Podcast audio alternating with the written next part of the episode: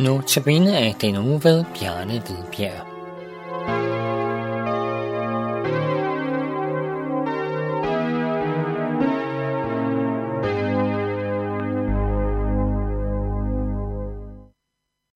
I 1. Korintherbrev kapitel 1, vers 18 læser vi. Farvel er ordet om korset en dårskab for dem, der fortabes, men for os, der frelses, er det en Guds kraft. Et par mænd stod uden for mødeteltet en sommeraften og nød det dejlige vejr. De fik sagt mange ting til hinanden. På et tidspunkt lød mødelederens stemme i højtaleren, at nu er det tid at komme indenfor, mødet skulle begynde. Den ene af de to sagde til den anden, Nå, så må vi vel hellere gå ind igen og høre om, at vi er syndere. Hvad er det, du hører, når du hører verset, jeg læste op?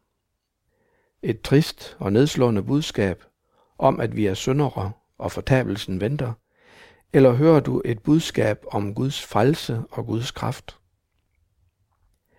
Den hellige skrift lærer os, at ordet om korset er ordet om Jesus.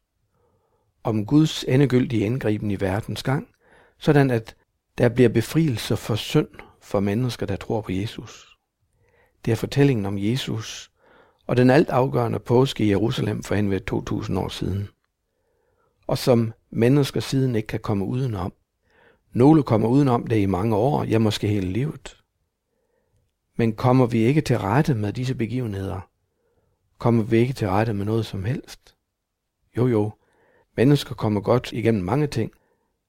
På Nytestamentets tid opstod tanken, at det var bedre ikke at forkynde evangeliet, for det så ud til, at de mennesker, der ikke havde hørt om Jesus, havde det lettere end de kristne. Så det er ikke en ny tanke. Men Jesus sagde, at det ikke gavnede et menneske at vende hele verden, hvis han skulle bøde med sin sjæl. Og det er det, jeg tænker på, når jeg siger, komme til rette med noget som helst. Jeg finder først mig selv, når jeg finder Jesus. Når jeg har fundet Jesus, kan verden byde mig alt muligt, for jeg har fundet ham, og der har jeg fundet alt. Jeg håber, du i denne uge er blevet opmuntret til at satse alt på Jesus.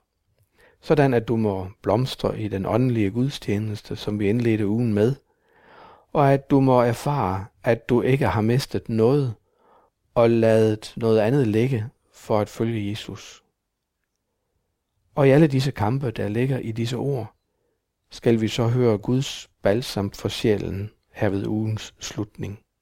Han sagde på korset, min Gud, min Gud, hvorfor har du forladt mig?